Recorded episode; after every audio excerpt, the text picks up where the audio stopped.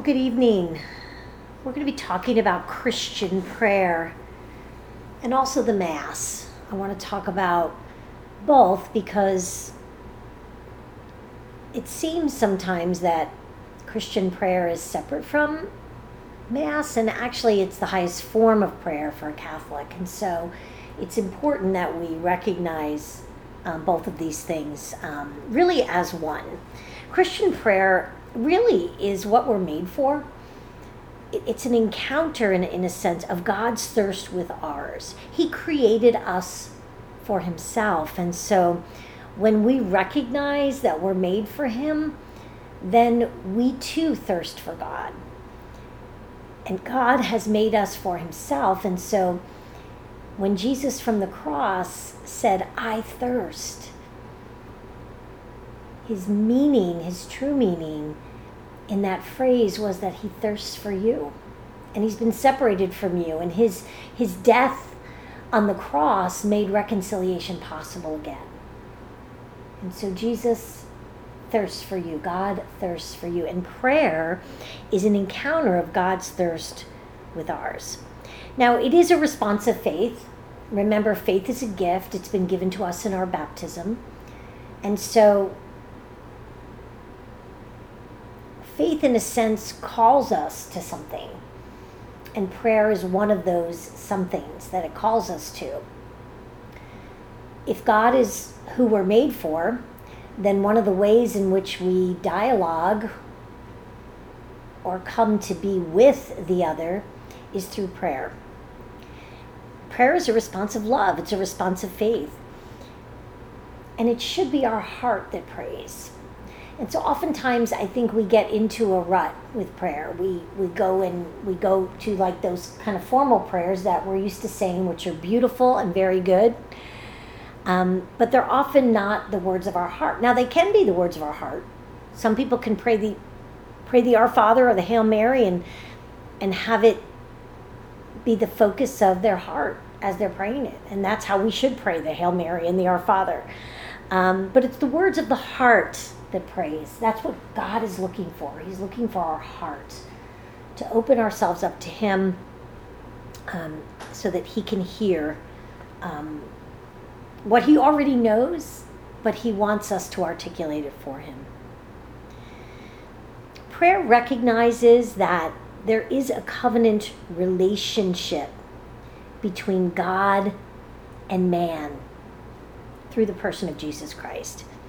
Remember, we talked about a covenant as being not just an exchange of things, but an exchange of persons.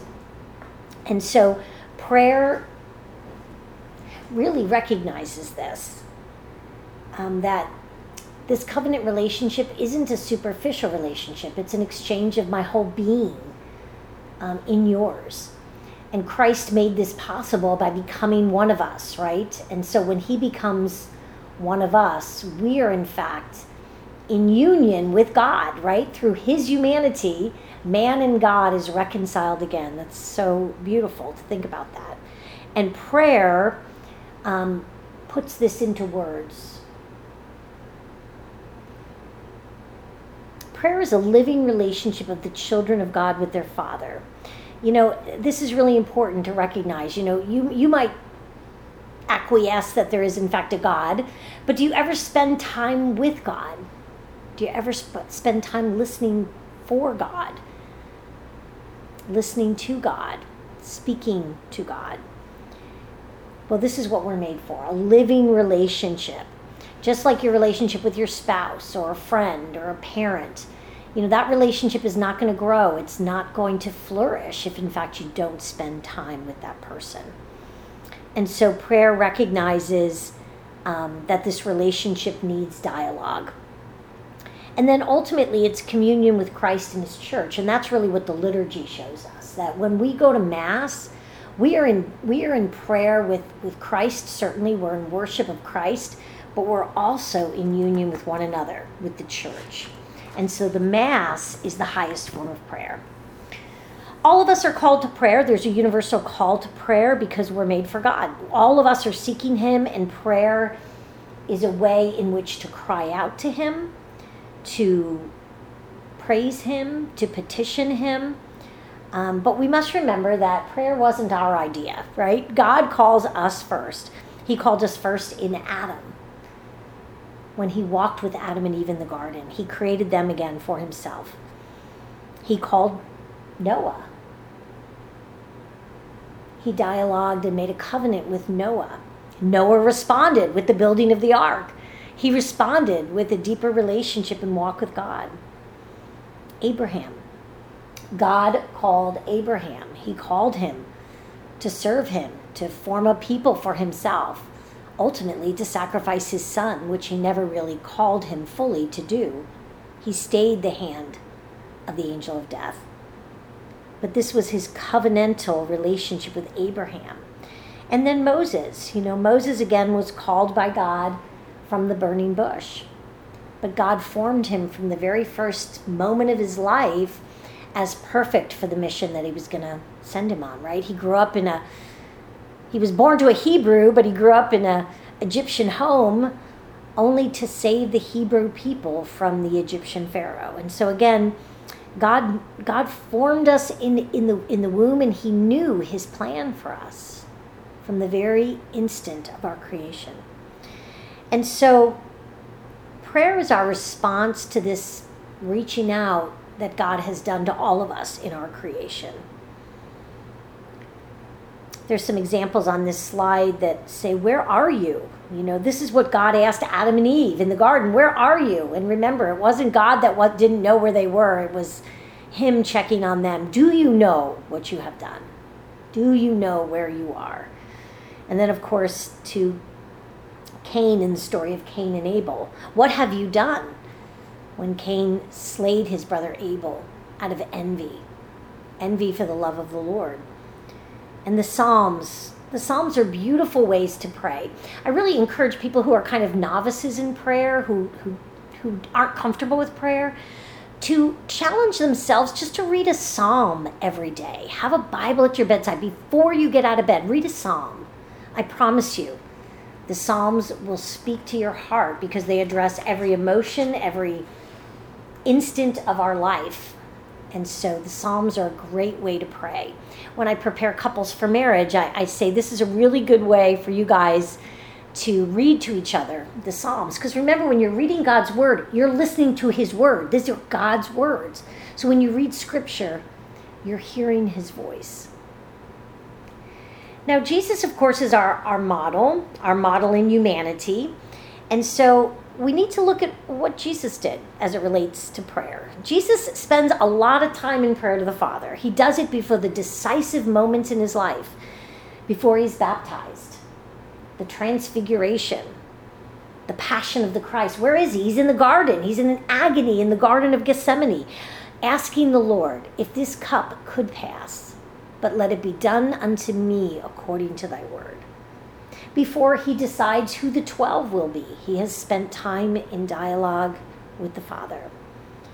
He often spends time in solitude in this dialogue. So although we're called to community prayer, the Mass, we're also called to individual prayer with the Father, where we can just spend time quietly. And I really encourage people to to do that before the Blessed Sacrament, you know, just to go into the quiet church and to sit before the, the tabernacle and just be quiet and just say, here I am, Lord, and allow him to speak to you. So Jesus is our model in prayer. Um, and so we too are called to pray with conversion of heart. What does that mean? That means to pray with the mind that I don't want my will, because I know my will is slanted. My my will is always going to be about, you know, my needs, my wants. But I know you, Lord, you, Lord, want what's best for me. So to pray with a conversion of heart is to be open to the will of the Father, which Jesus, of course, was. To pray with faith, what does that mean? That I trust the Lord, that I trust that he is good, that he is generous, and that whatever's happening in my life or whatever will happen in my life is ultimately for my good. And maybe that's for my ultimate good, my salvation. So maybe things seem horrible right now, but it's the only way that he could ever get my attention. God doesn't cause bad things to happen, but sometimes he'll allow for them in hopes that we will turn towards him We also should pray with filial boldness. What does that mean? It means that we should pray as if God wants what is best for us. So maybe we won't get what we're asking for, but we'll certainly get what we need. So praying with filial boldness. Now, there's different forms of prayer. There's prayers of blessing, which basically means, you know, thank you, Lord, for blessing me with all of the good things that you've given to me. And this is really how we should start our prayer. We should always start with praise, thanking God, because even if we're struggling, we wouldn't even have the capacity to struggle if he hadn't first given us life. So blessing, very important. Adoration. God is the only one worthy of adoration. We don't adore Mary. We don't adore the saints. We only adore God, right? He is the only being that is worthy of adoration. Um, but we're called to adore him. We're called to kneel before him. That's why we kneel before a tabernacle. We bow before we receive the Eucharist. These are ways that we adore the Lord. We recognize he is the all-powerful, all-good, all-merciful, all-just God. There's prayers of petition, and this is oftentimes the way we begin prayer, when actually we should we should begin with blessing and adoration. Now, petition is fine. God wants us to ask him for what we need. Um, always be making prayers of petitions, however, with the idea that God is going to give us exactly what we need. So those prayers of petition are, are an asking for what I need at this point in my life. There's prayers of intercession, in which we pray for others. You know, every day I, I pray the Divine Mercy Chaplet, and with each prayer, I put in a person's name in my family. For the sake of his sorrowful passion, have mercy on Patty and on the whole world. For the sake of his sorrowful passion, have mercy on Mark and on the whole world. I go through every member of my family, my siblings, their spouses, their children, and everyone gets named before the Lord every day in my prayer. It's part of my petition to the Lord to care for them, to have mercy on them, to watch out for them. Prayer of thanksgiving. Um, again, thanking God for everything that he's given to us, even if we're struggling. So those are different forms of prayer. Um, they should always be rooted in the Word. So that means the person of Jesus Christ, his written Word, what he has done. Um, and so we should always be, you know, placing our prayers um, in a form, in the context, really, of sacred Scripture and the Word of Jesus. You know, another way to pray is just to invoke the name of Jesus. Um, he's the one that provides access to the Father through the Holy Spirit. Now, the Rosary has often been called the perfect prayer, and so I just kind of want to talk about why that's so. The Rosary is the perfect prayer because it incorporates all the prayers of the Church. It has the Creed, which is our belief, it gives us the Our Father, which itself is a summary of the whole Gospel. It has the Hail Mary, it has the Glory Be, and then it adds a couple of different prayers too that have been added on over time. And so the Rosary itself is a summary of the whole Gospel. It has all the mysteries of Christ's life. It has the great prayer, the Our Father, which Jesus himself taught us. The Our Father itself was given to us by Jesus, and it provides us the way we should pray and in what order. And so there's there's an order of prayer, right? It's it's the prayer of the whole Church. Um, it's the prayer that we pray in every Mass, right? So when people are baptized, when they're confirmed, the liturgy calls forth the Our Father. So what is the what's the order that, that we're we're talking about here? We say, Our Father, who art in heaven. So we're expressing the relationship that we have with God. He's our Father. He's not a servant. I mean, he's not a master. We're not servants. He's our Father. And so the Our Father dares to call God Father. Our Father, who art in heaven, hallowed be thy name. We're expressing who God is, that he's not like us. We're like him, but he's not like us. The authority and the majesty of God is proclaimed in the Our Father, and that he is worthy to be adored. Hallowed be thy name. Thy kingdom come, thy will be done on earth as it is in heaven. Again, recognizing that God is the one who will determine what will be and how it will be. And then there's seven petitions that are given in the Our Father. Our Father, who art in heaven, hallowed be thy name. Thy kingdom come, thy will be done on earth as it is in heaven. So his will will be done on earth as it is in heaven. Give us this day our daily bread. And lead us not into temptation, but deliver us from evil. And so these are what we're really asking God to do for us, to make this earthly existence comparable to that of heaven, to have his will be done, to feed us with his bread of life, both in earthly material food, but also in that heavenly food, to forgive us our sins as we forgive others, um, and then also um, to reckon, recognize that he is the one, the only one that can do so. The final doxology, doxology is something that was added on to the Our Father, and I think a lot of times our Protestant brothers and sisters think that we changed the Our Father, when actually um, the the art the doxology, for thine is the kingdom, the power, and the glory, um, forever and ever. That was actually um, added on later on, and, and it's a beautiful addition. A doxology is a form of praise. Um, and so it's a doxology that was added later on, and that's why we don't pray it Um, as part of the, the Our Father in Mass. We wait a little bit and then we pray it a little bit later on in the liturgy. Um, so the Our Father, the perfect prayer, Jesus taught us. It tells us the order in which we pray um, and what we need to be asking for in that order. Now the Hail Mary um, is another prayer of the Rosary, and it's actually a scriptural prayer. It's found in the Gospel of Saint Luke. And it reminds us of who we're called to be in Christ.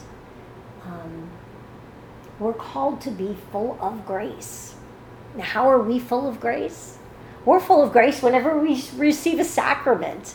You know, if we are properly disposed, if we're, um, you know, willing to be filled up by God and His life, that's what the sacraments do for us. What a beautiful, beautiful thought. Mary's full of grace. And it reminds us of who Mary is. She was the perfect person chosen by God to bring forth her son. She's blessed. Why is she blessed? She's blessed because she believed. She's the mother of all believers. She was the first disciple. The fact that we call Mary holy in the Hail Mary tells us not who Mary is, but who God is. Holy Mary, Mother of God. She's the mother of Jesus, who is God. That's why she's holy. Kind of like why the church is holy. The church isn't holy because of us. The church is holy because it's Christ's body. Mary's holy because of who is going to dwell in her. And then the Hail Mary speaks about praying for us sinners, because that's who we are. All of us fall short. All of us struggle to love and live the way we're called to love and live. And so pray for us sinners now and at the hour of our death. Amen. So it recognizes who we are. It's, it's a prayer of reality. It's a prayer of humility. We ask her to pray for us now, and we ask for her to pray for us at the hour of, of our death, because that's what she did for the Lord. She was present for Jesus, and she's going to be present with us too, to lead us to her son. Now, the Glory Be is kind of the high, the high point of the, the Rosary of, of every decade, right? Um, glory be to the Father, to the Son, and to the Holy Spirit. So we're reminded of the great mystery of our faith, the high point of our faith, the Trinitarian God, that he is a communion of persons, a communion of love, and we are called to be the same. The heart, though, of the Rosary are the mysteries, because the mysteries are really the mysteries and the, the important points of Jesus' life. We have the four different types of mysteries, right? We have the joyful mysteries, the sorrowful mysteries, the glorious mysteries, and the luminous mysteries. The joyful mysteries are the infancy narratives. These are the mysteries of Christ's life, of when he was really a, a child. So the Annunciation was when the angel Gabriel came to Mary. The Visitation was when Mary went to see Elizabeth, who was pregnant with Saint John the Baptist. The Incarnation is the birth of Jesus Christ. The Presentation is when Jesus is presented to the temple and he, he and his parents encounter Simeon and Anna. And then the finding of Jesus at the temple is when Jesus reveals himself to his parents at twelve years of age that I am the Son of God. So the joyful mysteries, these are said on Mondays and on Saturdays. The sorrowful mysteries are Christ's passion, right? Again, these are the events of Jesus' life. So when we pray the sorrowful mysteries, we're, we're contemplating Jesus' agony, his scourging, his crowning with thorns, his carrying of the cross, and ultimately his crucifixion and death. The glorious mysteries tell us about the overcoming of sin and death, the resurrection, the ascension of Jesus back to the Father, the descent of the Holy Spirit, the assumption of Mary, the coronation of Mary, Queen of Heaven and Earth, which both of these last two glorious mysteries, the assumption and the coronation of Mary, give us hope for our own resurrection of our bodies and souls.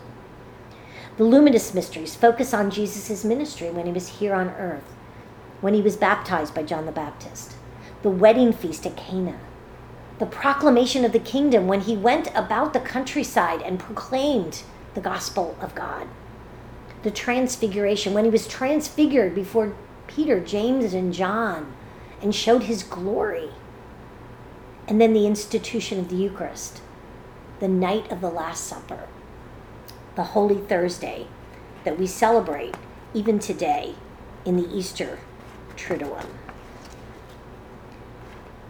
The beads, the beads of the of the rosary itself help us to pray and kind of keep track of what we're praying. And it kind of, the beads, if you follow the beads, the beads all lead to the most central important thing, and that is the crucifix, our Lord. Our Lord is on that crucifix. And so our prayers, our prayers lead us to Christ. And so that's what the beads are really for. They're for keeping track so we don't have to count on our fingers. We can actually just feel the beads. And the beads are usually different sizes. So once you finish one mystery, then you go to a larger bead that tells you, okay, I've finished that mystery. Now I should I should pray the, the Glory Be and the Oh My Jesus prayer. Um, and it reminds us, it reminds us of that prayer of the, the early monks of the church. Um, they used to use pebbles um, to pray the the Psalms um, of the Old Testament. And so the people took this up. The people who were kind of uneducated and couldn't memorize the Psalms because they couldn't read. And they would put, you know, beads together and use them as prayer beads. And eventually um, they came to be um, the Rosary, which Saint Dominic Um, put together at the request of an appearance of Our Lady to him. And so the beads lead us to the cross. It reminds us that we are called to contemplation of the Lord, and and the beads are kind of, you know, an unending circle. So there's an unending path of contemplation that we're called to. It's a chain that links us to the Lord. It's a filial change, chain which links us to Mary, to contemplate the face of Christ alongside her. And so um, so it's just important for us to recognize that that all prayer is is is an attempt to encounter the Lord in an intimate way. Sometimes it's private, sometimes it's public. We're called to both because we we both are called to a personal um, encounter with the Lord, but we're also called to a communitarian, a communitarian um, way of prayer.